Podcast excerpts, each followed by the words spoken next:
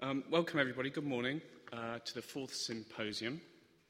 Uh, it's a great pleasure to uh, introduce to you Amber Carpenter and Steve Makin, who are going to be our speakers for the morning.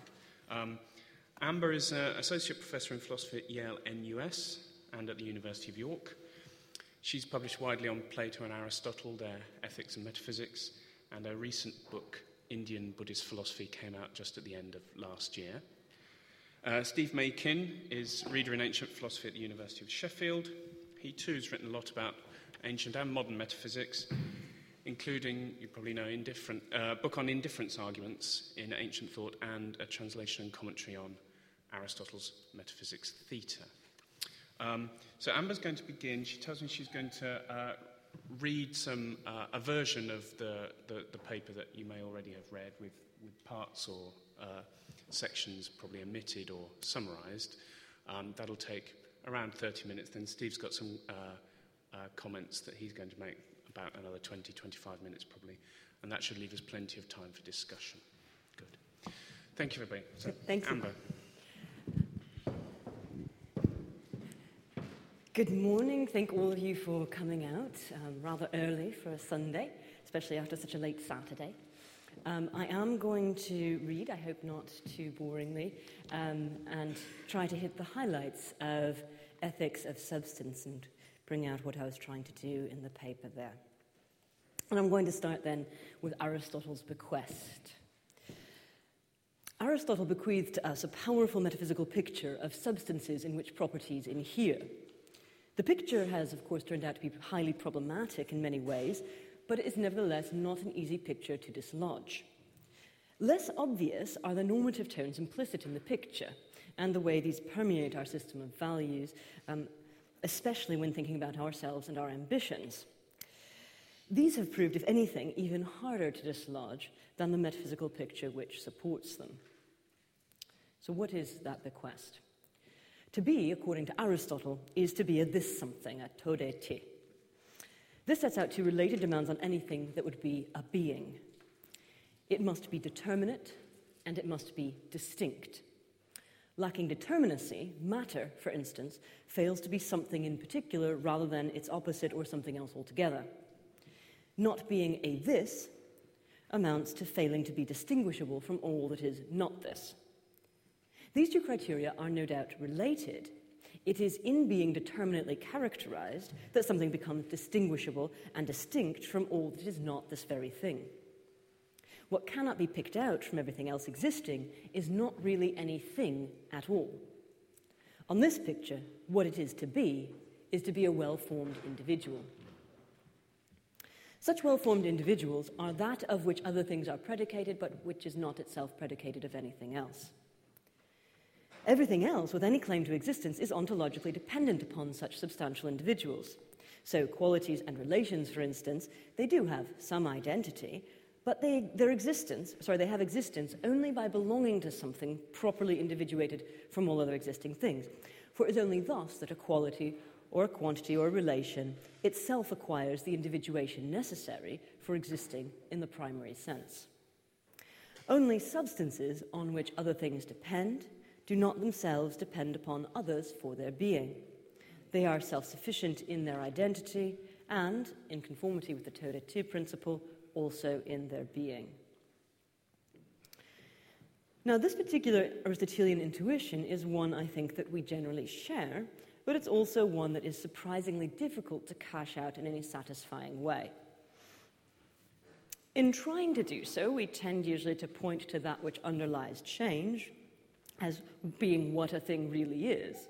And we bring together in this way um, substance, individual, and essence. So that which underlies is going to be the essence as opposed to the accidents. So we might ask, nevertheless, what is it that operates as a constraint on permissible and impermissible changes? If we think of substance as that which underlies change or persists through change. Uh, what is it that operates as a constraint on permissible and impermissible changes, on properties that do and do not belong to our candidate substance, for instance, a dog? The only thing that can function as an answer to that question, what operates as a constraint on permissible changes or things that belong to or don't belong to the dog, um, the only thing that can function as an answer is the dog itself. It's because it's a dog that this or that does or doesn't belong to it. Now, this is, of course, not informative, but neither is it meant to be. It's a point about the order of intelligibility and normativity. It's in virtue of what it is to be a dog that properties and changes count as either constitutive or accidental or impossible. Substance functions as a principle of individuation, distinguishing and uniting a one from a many, or indeed a one among a many, out of a many. We could put flesh on this by reflecting on holism. So here's a little example to keep, get some of the abstractions down to earth a bit. Green scales, you might say, are not a property, uh, are not a possible property of anything that is a dog, because that difference would necessarily imply significant differences in dog life, characteristic, and parts. It's a feature of proper parts that they mutually imply each other in their constituting the whole of which they are parts. So this is one thing that it means to continue, uh, sorry, to consider a substance as a principle of individuation. It's the logos of a thing. Its internal integrity and rationale is the thing itself, its essence. In this way, substance picks out this from all else as properly belonging to a well formed integrated whole, a something. Sustaining such a picture requires a distinction between essence and accident, between that which constitutes what something is and that which merely attaches itself to something uh, with such an essence. Relational properties then fall entirely into the latter category. If it is of the essence of one thing to be thusly related to another, then its being, or its essence, is not independently discriminable or determined, and so it is not a substantial individual, and not a primary existent. Conversely, fully existing things, that is, beings, are necessarily quite distinct from each other. Where two things are not entirely distinct from each other, they cannot both lay claim to existing in the fullest sense. At least one must owe its reality to something else. Whatever has its identity constituted by its relation to another can be said to exist only derivatively, at least in that respect, um, and in this respect has the nature of a part, it is what it is by virtue of its relation to other parts, and all of these only by virtue of the essence or nature of the whole, the substance or the being, which they collectively constitute. Okay, so that's a little fast track through Arist- Aristotelian style metaphysics. So, what is the ethics of this metaphysics? I think this picture, broadly, um, is uh, a metaphysical picture, is highly problematic, but it's nevertheless a seductive one. And when we turn to those beings whose existence we care about most, ourselves, of course, um, it becomes more seductive still. On the Aristotelian picture, we are primary substances. This means if I care about my existence at all, I'm concerned to preserve my well formed individuality, distinctness, and independence. What threatens such individuality threatens my being. Having properties that are my own properly, uh, sorry, belong to me simply in virtue of myself and not in virtue of another, this is an existential matter. Without these, my own existence would become uncertain, shadowy, real in the way of qualities, perhaps.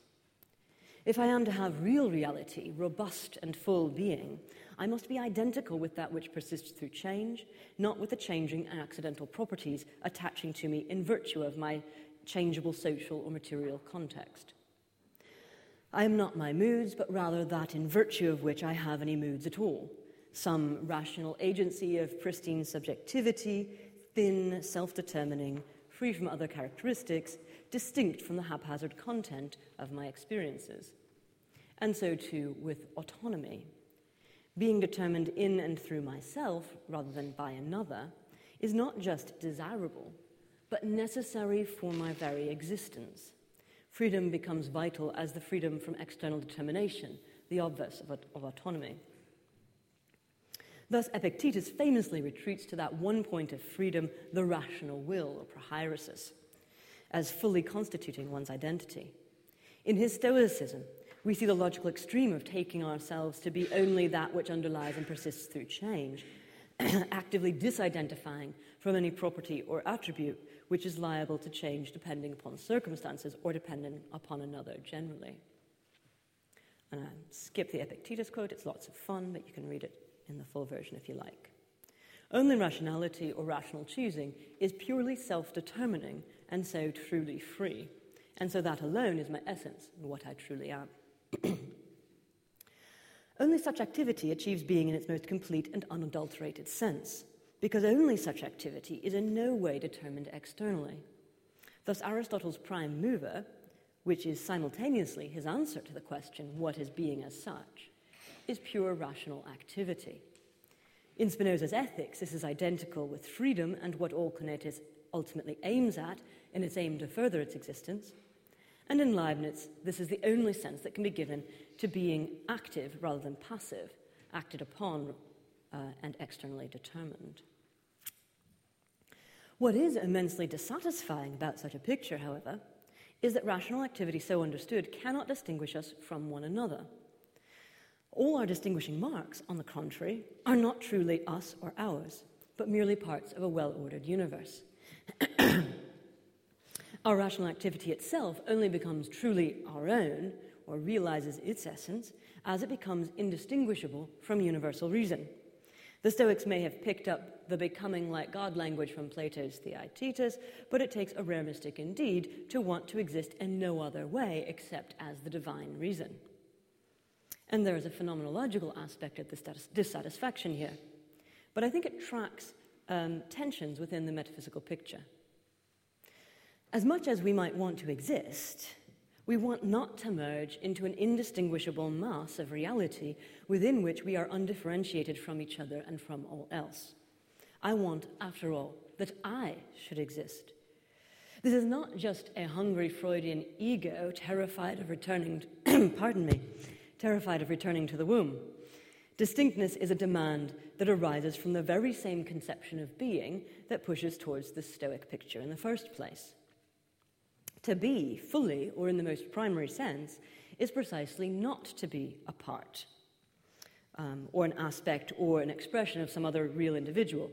The pressure towards differentiation and distinction is not some perverse impulse towards the erratic and the novel. It's an existential demand, no less than freedom and independence. So the distinctness of pure rational activity becomes less convincing or less individuating. Um, so as, as it becomes less individuating, we may try more and more to create determinacy and maintain distinctness from others through appropriation. That is, I attempt to preserve my distinctness by asserting and determining of accidents that they constitute my essence through my act of choosing. The undetermined will is still my essence, but this essence immediately implies its objects as determined by this will, and as such, these appropriations are, by extension, also me. Such appropriating becomes necessary, for without some such distinguishing essential properties, we are not beings at all, through them, I become determinately this, and thereby distinguishable. Carving off bits of reality and declaring them mine thus becomes a matter of self preservation. The more our individuality depends upon appropriation, however, the more dependent and vulnerable such individuality becomes. For the objects or characteristics appropriated and identified with are, as Epictetus rightly saw, uh, themselves transient, not under my control. Independence and freedom on the one hand, and determinacy and distinctness on the other, seem impossible jointly to satisfy. The demands of the metaphysical picture can seem to be in irresolvable tension. there is, I think, so one problem you might think is, is an internal tension. Here's another significant shortcoming, I think, in the ethical implications of the substantial individual conception of being. While freedom, autonomy, distinctness, and self determination are existential values, other ethical values are not. Relational values, in particular, necessarily sit ill at ease alongside such a metaphysical picture, for emphasizing my relational nature takes me out of the category of substance. I may be a well formed individual standing in certain relations to another such individual, but standing in this relation or in such relations must not constitute my essence. Such relation, relations must be accidental features from which only incidental and occasional facts follow. So, relational and responsive values such as receptivity and reciprocity, kindness, care, generosity, these are difficult to integrate into a value system arising from the Aristotelian substance conception of being. If they are duties, they belong to my nature as rational, and this nature can no longer be readily discriminated from others. If they are my identity, then my essence becomes constituted by others, and I exist in that respect only secondarily, in dependence upon some more robust or independent being. On the social and lived level, such virtues and values merely exist alongside and indeed slightly off to one side from the primary values, those which constitute um, ex- existential threats if impugned or forsaken that is, autonomy, self determination, freedom, constancy, and consistency, which altogether can be easily converted into a conception of morality which is centered on justice conceived of as universalizable ethics, sorry, universal, universalizable rules. And I'm not going to say much more about that connection here. this is one account of the relation between a metaphysics of substance, or of substantial individuals, and individuals as a moral ethical category. It re- has revealed, I think, internal tensions as distinctness and self determination tend to pull in opposite, or independence, freedom, tend to pull in opposite directions. And it has revealed a presumption against relational values, which are either banished to mere secondary adornments of character or else are in danger of becoming existential threats. Now, of course, one could give a different genealogical account of the value of freedom, independence, autonomy, and so on. Uh, one that appeals to their usefulness, perhaps, um, or appeals to further values by pointing to the basic urge that everyone has to get what they want. And I'm going to return to this. Oh, Yes, I'm going to return to this at the very end. Um, the point about these virtues and values is that they take on an existential, whatever their origins, they take on an existential tinge as they arise within a context of default Aristotelian intuitions. Contrast this, uh, contrast these values, the fate of these values, with the virtues of kindness, generosity, and care, whose presence or absence is not a question of my very existence, and whose role in moral theory and in moral life has indeed often been significantly sidelined outside of theological contexts, which are keen to emphasize our independence, sorry, our imperfection and dependence upon God. This order and structure of values is tied to a certain conception of what it is to be, and because of that, whatever its genealogy, the inherent tensions will be difficult to resolve and the relational values difficult to integrate, uh, so long as one is implicitly working within the Aristotelian framework, and especially with a to de criterion of existence.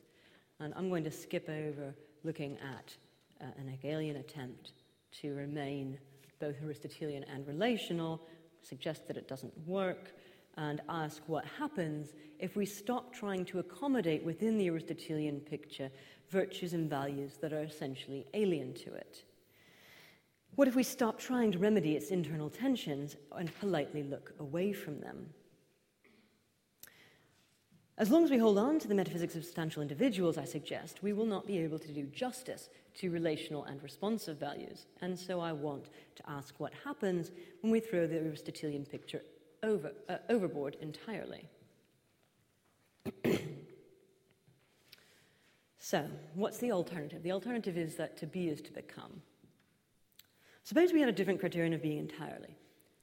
Suppose that instead of to de tu and that of which other things are predicated, it's not self predicated of anything else, we borrowed a suggestion from the earthborn giants of Plato's Sophist and said, to be is to act or be acted upon. Plato does not endorse the view, and he worries in various places, in the Theaetetus, for instance, about the logical consequences of the claim. For he rightly sees stable and substantial individuality um, dissolves in the face of such a criterion of being. Plato, therefore, calls it becoming instead, and I'm going to borrow that locution. And with this disillusion, um, Plato fears goes the very possibility of the intelligibility of reality. Now, since Plato is no friend of the view he so succinctly identifies, I want to introduce some characters who were friends of the view and explore their position as offering an alternative to the Aristotelian one at a quite fundamental level in order ultimately to see whether or how this might loosen the existential hold of certain values and perhaps other, uh, recommend others to our attention. So, The Indian Buddhists are notorious flux theorists, some more notorious than others. On the whole, they hold what Platonic language would, uh, sorry, in Platonic language would be called a thoroughgoing substitution of becoming for being. To be is to become on most Indian Buddhist views. I'm going to focus on the most notorious flux theorist of them all, Nagarjuna, and his Madhyamaka version of the Buddhist position. But to do that, I want to introduce the Buddhist background against which he's working. So, the background against which Nagarjuna is thinking and working is the early Buddhist critique of substantial, uh, substantialist categorical metaphysics. According to these Buddhists, these are the earliest Buddhists, um, actually all Buddhists on some version, the three characteristics of existence are impermanence, suffering, and non self. And then various Buddhist philosophers competed with each other over what interpretation of these three criteria is going to give you the best theory. now, exactly what, so that exactly what these three criteria amount to has been a matter of dispute not only within contemporary scholarly literature, but also amongst Buddhist thinkers themselves from the first attempts to unify and systematize the Buddha's claims. The earliest attempts, called these Abhidharma, the Abhidharma Buddhists developed these criteria of existence and system, trying to systematize them, systematize them think them through, developed them into a critique of categorical metaphysics, rejecting the view that there are ways of being, for instance, uh, properties and relations that inhere in substances. I'm not going to tell you how they got there. I have a little bit in the paper um, about that. But at any rate, their view is there are no substances in which things inhere. There's nothing which inheres in something else. and this uh, means there are no ways of being. There's no qualities which inhere in substances, for instance. There's just one way of being. Reality, what ultimately exists, is just absolutely simple properties heaped together in various ways that generate opportunities to be taken by us as single complex individual things. Since endurance implies some measure of self sufficiency, we should think of these property particulars um, as constantly changing, and thus they are property particular moments or occurrences or events. The third characteristic of existence, no self, reminds us that this applies equally to us. We are, each of us, a subset of mental and non mental property particular occurrences, regarded for convenience as a unity. Okay. This interpretation of the conception of being as impermanent, suffering, and non self offers a radical alternative to categorical metaphysics and to the ordinary way of thinking of the world as inhabited by complex objects, by unified bearers of properties which endure over time, distinct from other such individuals. Still, it is not, Nagarjuna rightly sees, radical enough, for it does not sufficiently get to the root of substantialist thinking. Think about this for a minute. While on this view, nothing can be a substance in the full Aristotelian sense, a subject in which properties inhere, principle of individuation and that which persists through change, we got rid of those aspects of the Aristotelian substance or substantial individual. Nevertheless, we are left on the Abhidharma picture with a shifting mass of simple, absolutely simple substances or basic individuals, each a discrete entity within a non categorical schema, obeying principles of distinctness and determinacy that are captured by the Tode principle. So Nagarjuna is going to try to offer a criticism of this view and offer met- an alternative that will truly root out all aspects of substantialist metaphysics. To understand Nagarjuna, um, I, said it would, I suggested it would be helpful to start afresh with the principle that to be is to be liable to act or be acted upon. To exist is to be in relation to other existence and to be mutually affected. On such a view, some essential properties will be relational. Um, in certain respects, any existent will be what it is in virtue of how it affects or how it is affected by others. Um, but what Nagarjuna notices is this doesn't just make a distinction between essential and accidental properties difficult to draw. What in fact happens is that it makes all properties relational. If to be is to act or be acted upon um, then there are no essential properties. Okay. Where this means properties that something has simply in virtue of the thing it is and not because of the nature of anything else. One of the reasons Nagarjuna offers uh, for this appeals to the criterion for existence, that is, to exist is to have a place in a causal network. This is true not only for macro objects, but for any aspect of any property of any macro object, including the property particular events that were fundamental existence of Abhidharma ontology. On any level of refinement or specification, what exists depends for its existence and its nature on its place within a set of causal relations. There's no way of thinking cause at all without thinking of it as relational. To be a caused thing is to be, to that extent, essentially related to something else as cause. And this is why, on the Aristotelian picture, primary substances must, in some sense, be self caused. Whatever exists relationally, and so whatever is caused on the Madhyamaka picture, that is, everything in every respect, does not exist as an independently specifiable individual. Not only that something is, but what it is, is determined by its place with respect to other such beings, or sorry, other such things, so there are no essences and likewise no ontological foundations. Now, just to the first objection, to block off, the, or at least respond to the first objection, Nagarjuna is not naive about the notion of cause itself, which he acknowledges and indeed insists is liable to the very same logic. Cause is not some independently specifiable phenomenon, but the name given to the dependency relationships between phenomena, uh, conditionally and pragmatically as suits the situation. There is no priority that cause can lay claim to, replacing the foundational role played by substance. Any cause depends as much on its effects for its identity, meaning, and being as it explains those effects. Indeed, language itself, if it's to serve us at all, must misleadingly present the world as populated by discrete substantial individuals. And this is how Nagarjuna's elusive style of exposition, if you ever have a chance to read it, you'll know what I mean, um, might be taken as part of his philosophical project and even as part of the argument. Picking up on the internal tensions of, uh, in the substantial individual conception of being and aiming to root it out fundamentally, Nagarjuna also sees that any language and use of concepts reflects a presumption of discrete substantial individuals. In order not to commit himself to any such implications, while still availing himself of words and concepts, Nagarjuna juxtaposes uses of language in such a way that the need for flexibility becomes inescapable. So that it calls attention to the, the process that we're going through in deciding how to use words and concepts in each case.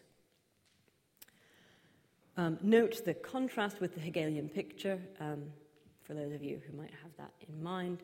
Um, there, parts retained their distinctive, if dependent, identity, and so had a sort of incomplete essence by their relation to the whole. On the Madhyamaka picture, by contrast, relationally constituted becomings do not collectively constitute a unity. There is no well ordered, clearly uh, defined individual whole of which they are parts and through which their respective identities might be fixed. There is no being to serve as the ultimate ground of more dependent modes of being. Now, one might worry about a certain incoherence in the view, even to state the criterion of existence, that is, to be is to act and be acted upon, or to have a place in a causal network, necessarily presupposes that we first individuate and then, uh, sorry, in order then to relate two or more entities as cause to effect. But, the complaint might go, individuation is already undermined if the criterion correctly describes how things are. We cannot appeal to distinct individuals in articulating the position, but we also cannot avoid doing so. The Madhyamaka is not oblivious to this concern, but in response draws our attention to the transformational quality of coming to understand being as becoming. And this is uh, in some sense, the first intimations of the ethical implications of the metaphysics. The process of the anti essentialist critique turns back on the essentializing presumptions that described the world, uh, sorry, described a world of strictly delineated causes and effects, revealing retrospectively that any such designations must have been purely provisional in the first place, a way of thinking about reality which artificially divides and unifies in order to then relate, perhaps for some end or purpose, but always for one that is provisional and partial. To understand the criterion correctly is to understand that the process by which we come to understand it talking and thinking in terms of distinct causes and effects must necessarily part the, be part of the language and ways of thinking that is uh, to be revised and reinterpreted. So, on such a radical anti essentialist and anti foundationalist view, what becomes of the values that would arise from sheer commitment to existing? One thing that becomes apparent on such a picture is that there's no special merit in persistence, in unaffectedness, or independence. On the contrary, all of these pretensions to self sufficiency are marks of the non existent, of the illusory, if helpful, constructs of thinking, sorry, constructs of thinking that distort as they represent. Whatever seems to persist through change, unaffected and clearly individuated, is illusory, just insofar as it seems to have these very qualities. So, asserting our own self determination, autonomy, individuality is no longer an existential matter. Indeed, such assertions would be pretensions, but pretensions for which there would be very little motivation, since there's nothing of value one would be laying claim to by affecting these gestures of autonomy.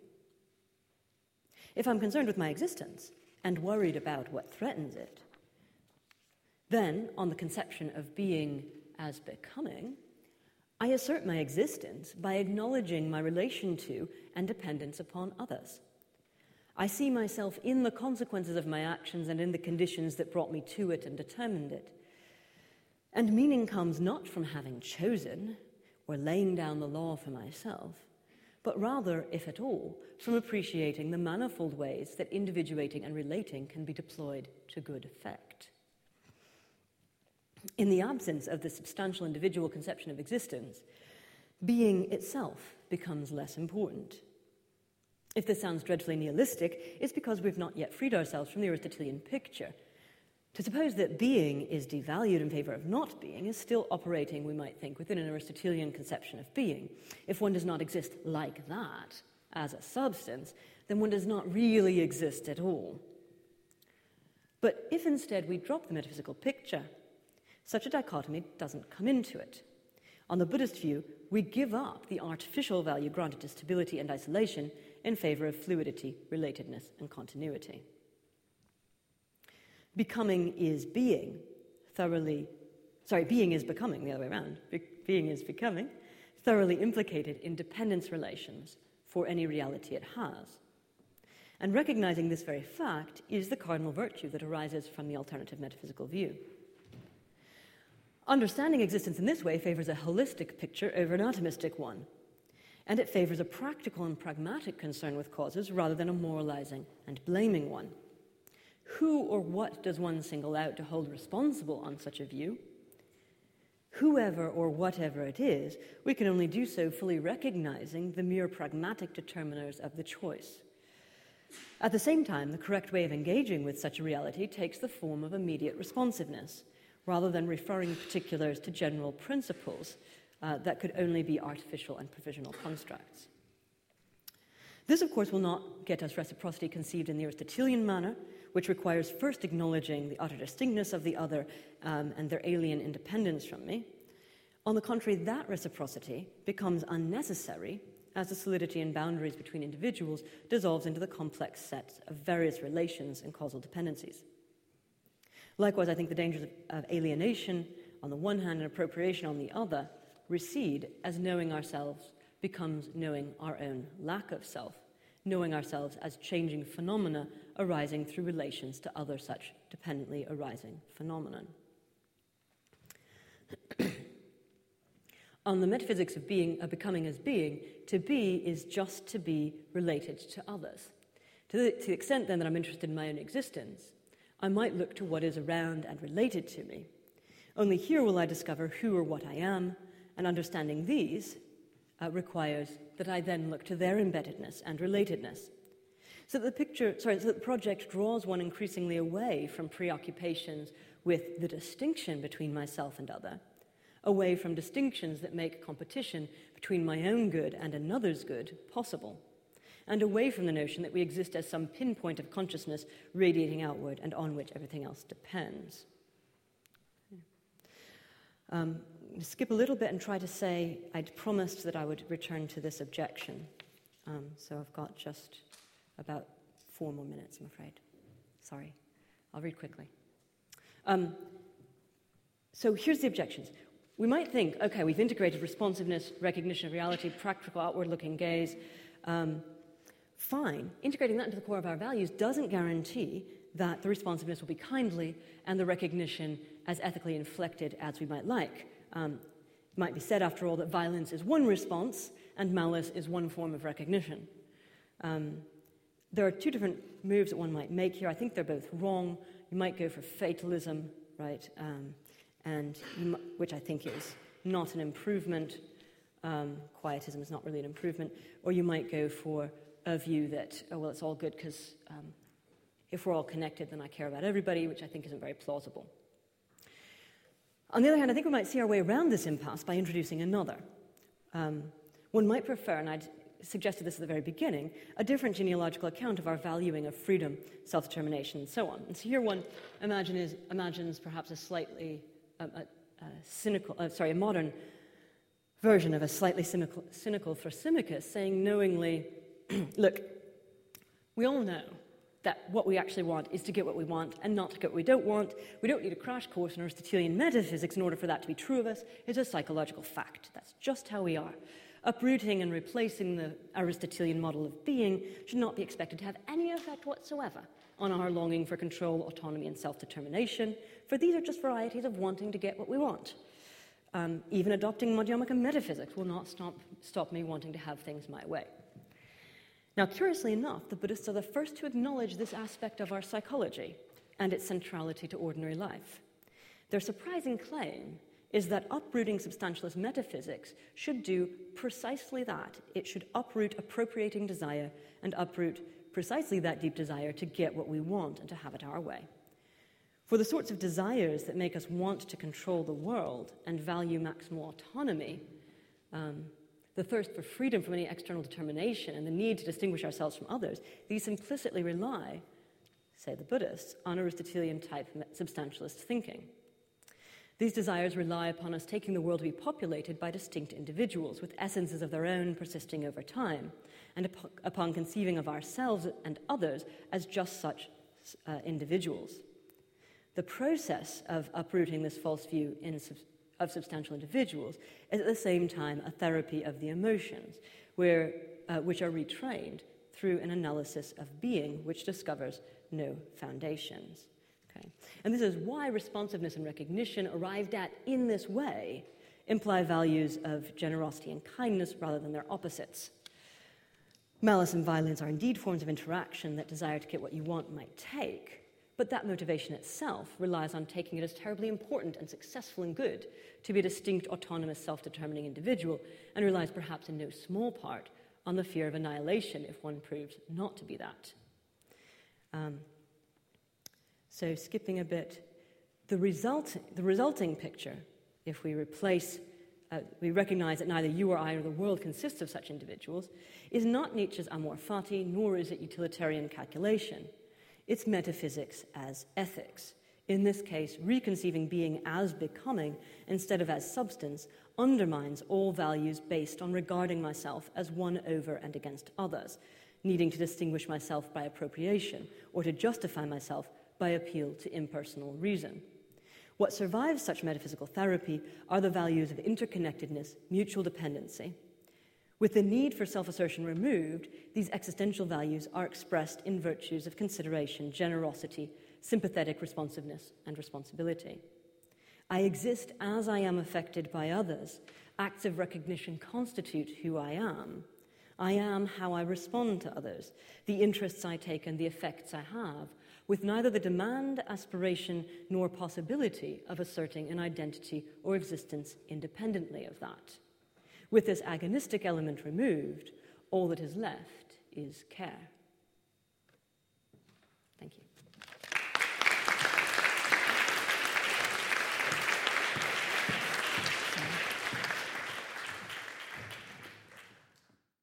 Uh, so thank you, Amber, for your paper, and thank you for inviting me to contribute to the symposium. Uh, I'm uh, no expert whatsoever in Buddhist metaphysics. You can see there's not a lot of Buddhist metaphysics there. I've got basically three points to make. First of all, I want to just quickly say why, what I think the interesting tension is to which uh, uh, uh, Amber has pointed. And then I want to ask whether there really is a tension between the Aristotelian metaphysics of substance and uh, a concern with, with, with one's uh, continued existence. And then I want to ramble on a bit about what would happen if we were to adopt a Buddhist metaphysics of flux and various puzzling things that that gets me to.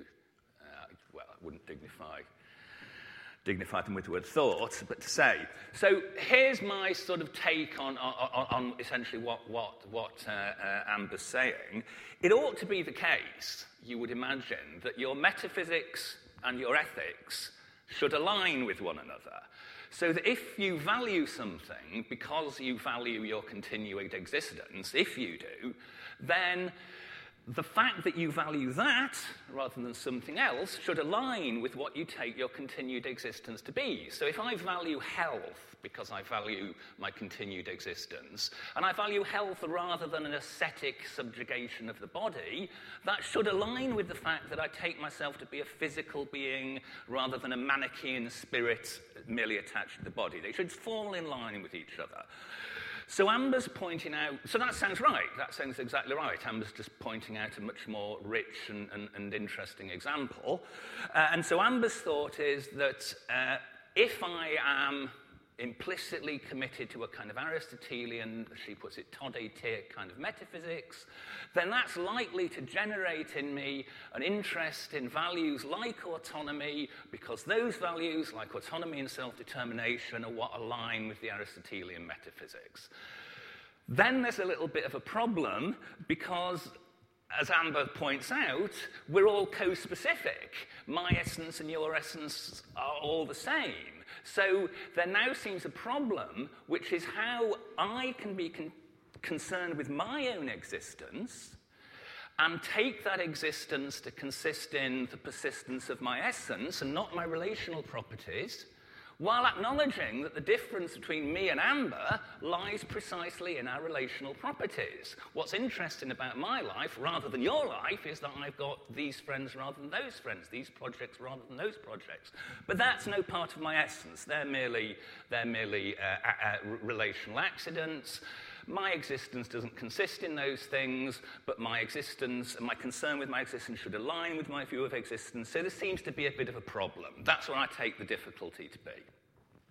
Uh, okay, so the first question, uh, so I'm just going to ask two questions now. One is, it's a rather naive discussion of this point. Is there really that tension? Is there the, the tension that, that, that Amber's pointed to? Uh, and to do that, I've got a whole load of silly little examples to talk about.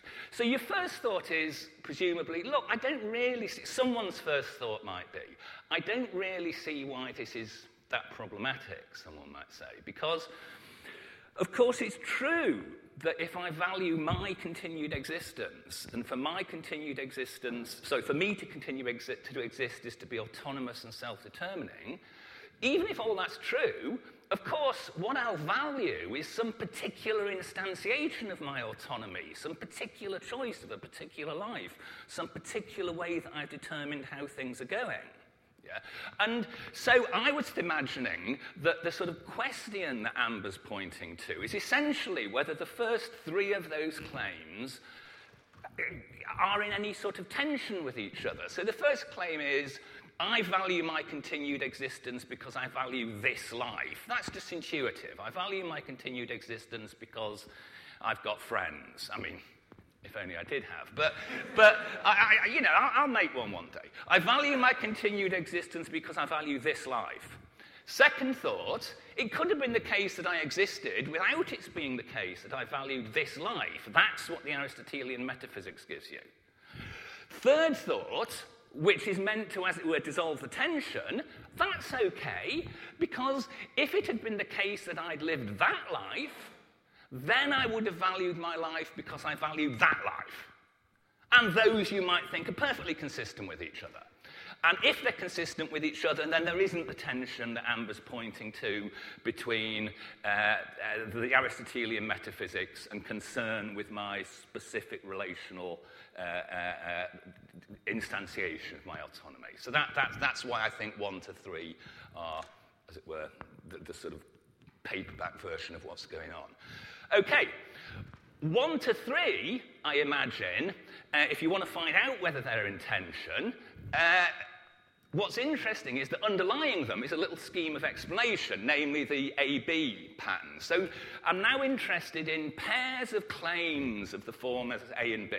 So A is a claim that I value X because I value Y, and B is the recognition that I could certainly have secured X without securing Y. And the question is whether they stand in any tension with each other, those two answers to the question, why do you value, uh, why, why do you value X? I mean, wiser people than me will know that we're unlikely to get anywhere with this question because the notion of because and causes and explanations is so rich and varied and whatever. Uh, so, so, so, so, it's, so we need to focus down on a few examples. There are certainly lots of cases, A1 and B1. Uh, sorry, sorry. So, so A1 and B1 is the case I'm interested in. A1 and B1 is the case where someone says, I value continuing to exist because I value this life. Although, of course, I could have secured a continued existence without securing this life. I might not have had children. I might have got a job somewhere else. Someone might have been my friend. So, is there any tension between A1 and B1? Right. Now, there's obviously loads of cases of the form A, a and B between which there's no tension whatsoever. Yeah? So take a, sort of perfectly okay pair of claims. These are cases where you value something because it's a non-fallible means, I beg your pardon, it's a non-infallible means to something else, fallible, infallible. It's the kind of attention to detail you get from me. Uh, the, uh, uh non, suppose I value purchasing a lottery ticket, because I value a lottery win. There's no big value in having a lottery ticket by myself. Still, that doesn't stand in any tension with the thoughts that I realize that I could have secured a lottery ticket without securing a lottery win. I just buy a lottery ticket and it doesn't win. There's no problem there. And it's the, the reason there's no problem, obviously, of, of course, is that buying a lottery ticket is just a non infallible means of getting what I value. I've got to buy a lottery ticket if I'm going to have any chance of winning. And that's why I presume something like that kind of case is okay, and there'll be thousands of them.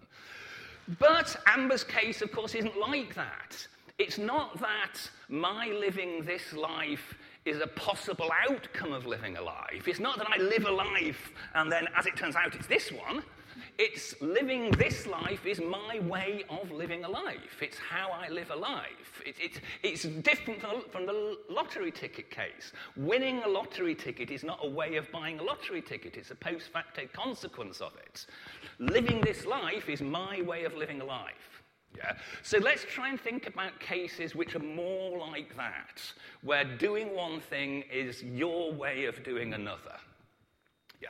So here's the, an example uh, which is sort of meant be sort of, sort of babyish example. Uh, number three we're on to now before I get on to the final one. So here's the thought. I'm playing some kind of primitive card game. I'm just drawing cards out of a pack and, and going, yay, boo, yay. But, you know, and so you're reading my preferences off. You're reading off which kind of cards I prefer as I get them. And what I claim is, and you notice that my face lights up when I, when I draw red cards.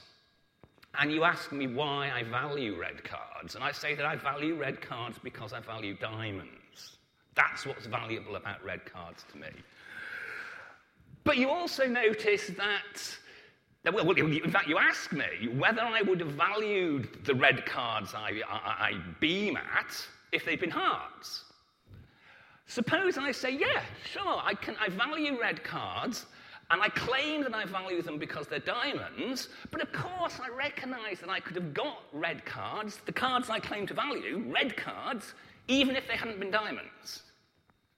Those two claims do sound in tension, don't they? You feel like saying, no, A1's, A2, beg your pardon, A3 is basically false. If that were the case, if you would have valued those red cards just as much had they been hearts, then it's not true that you value them because they're diamonds. You value them because they're red. Yeah?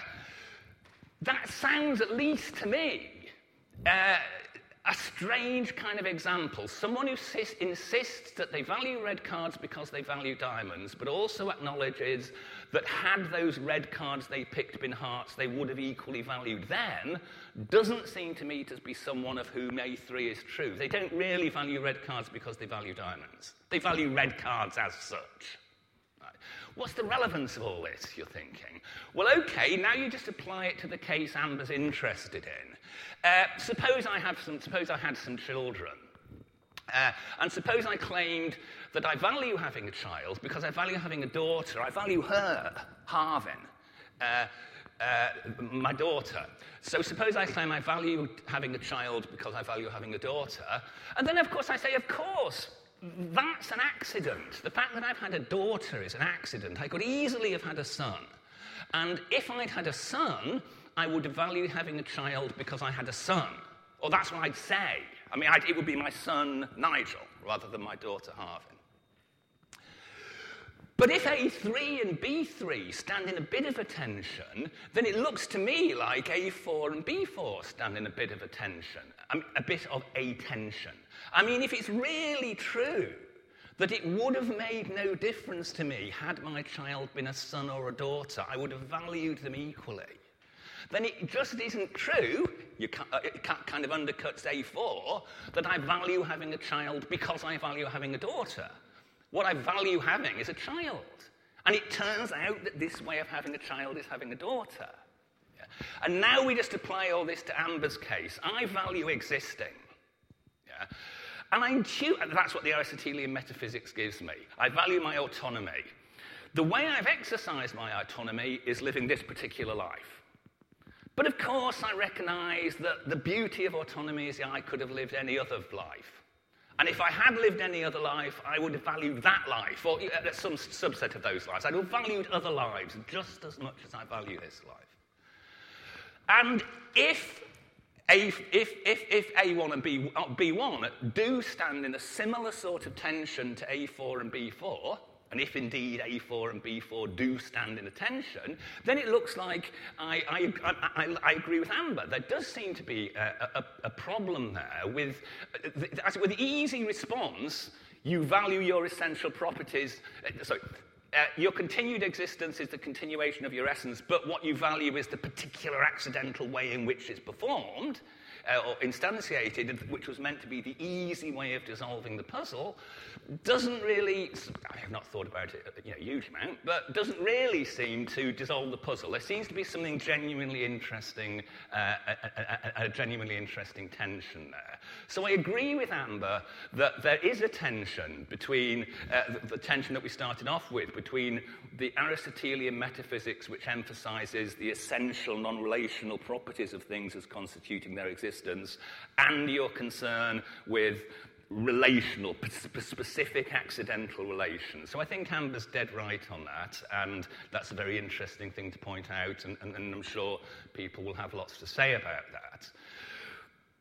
Second sort of big point, I mean, you might not have noticed.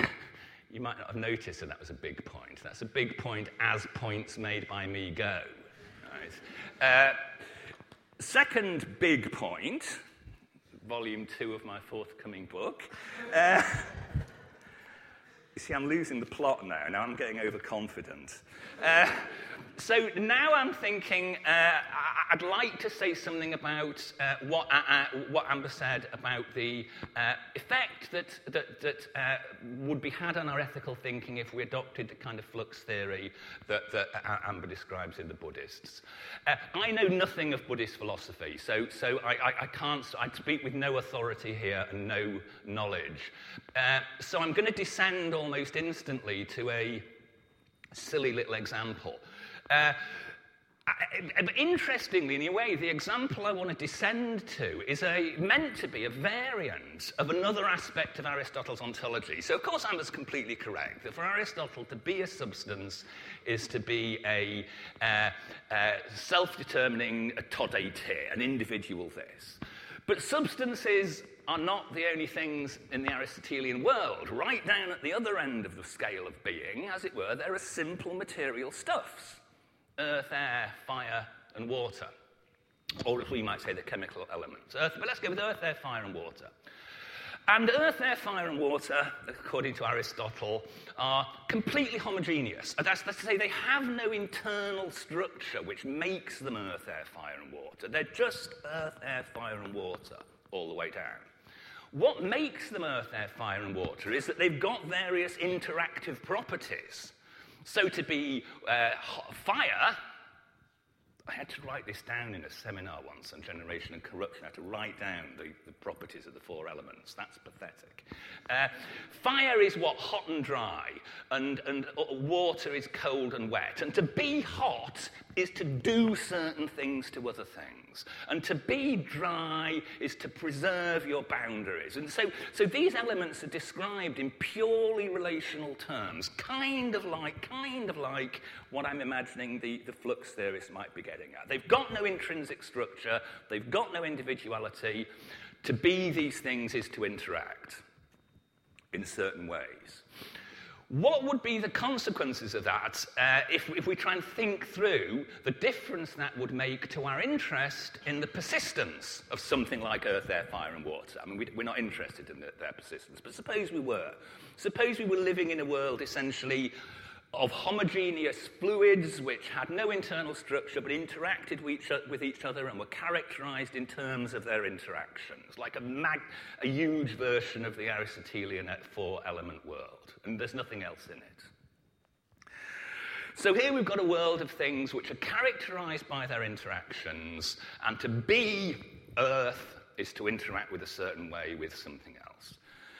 And now, here's the, and now a question strikes one, because what Amber's got, uh, you know, rightly got us interested in is questions of existence and continuation of existence.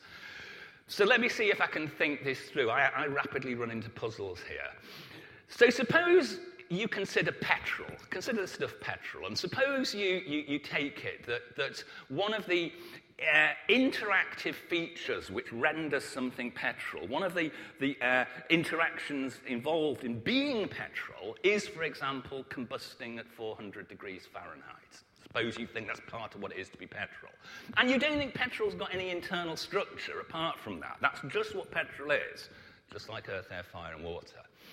And now the question comes up what do you reckon happens to some petrol when you set fire to it at 400 degrees Fahrenheit and it burns? Do you reckon it ceased existing, or do you reckon it's carried on existing? No, I simply, my, my, answer to this is I don't know, I'm not intelligent enough to think it through. But I can see things pulling me in two different directions. If someone says to me, look, what it is to be petrol is to burn at 400 degrees Fahrenheit, then it sounds pretty strange to say that when something does burn at 400 degrees Fahrenheit, it stops being petrol. I mean, you'd think that's what it is, petrol. That's what petrol is. You've only got the intuition that it stops being petrol because you think of burning as the disruption of some internal structure. But there is no internal structure. This, that's, all there is about petrol is that it's got these properties. So on the one hand, you feel like saying, well, if that's, all, if that's all it was, to be these interactive stuffs, then none of them would ever go out of existence. All they do would be do the things which render them the things they are. So, in that world, to be petrol will be to burn at 400 Fahrenheit, burn it at 400 Fahrenheit, and then you've got petrol. You're not going to be able to destroy petrol by doing that. On the other hand, of course, you might think quite the opposite conclusion follows. Yeah? There just is no persistence in this world. Uh, uh, uh it's, it's, not that the cha- if you identify stuffs in terms of their changes, on the one hand, the thought might be as they change, they exist, because that's what their existence is. The other thought might be as they change, they stop existing because they have no internal structure and they've moved on to something else, which will, will, will, which will react in different ways. So I genuinely am sort of puzzled as to what one might think. I mean, no surprise, because I know nothing about the Buddhist thoughts, but I'm genuinely puzzled about what one might think in a world described in terms purely of interactions about the fate of things which undergo those interactions. Whether that's a world, as it were, of incredible constancy, because things just do the things which make them the things they are, or whether that's a world of incredible inconstancy, because everything's always being turned into something else. And that seems to be an interesting kind of question. It, it, it, seems an interesting kind of question. And I don't, I don't know the answer to it, but it seems connected with what Amber's talking about in the flux theorists and whether the flux theorists can or should or would have an interest in continuation of existence. So, so, so that was my contribution to that. Uh, and I figure that that must be me, me out of time, James, I think. Uh, so thank you very much. Uh, a lot less learned than Amber's, a lot less good. Thank you very much, guys.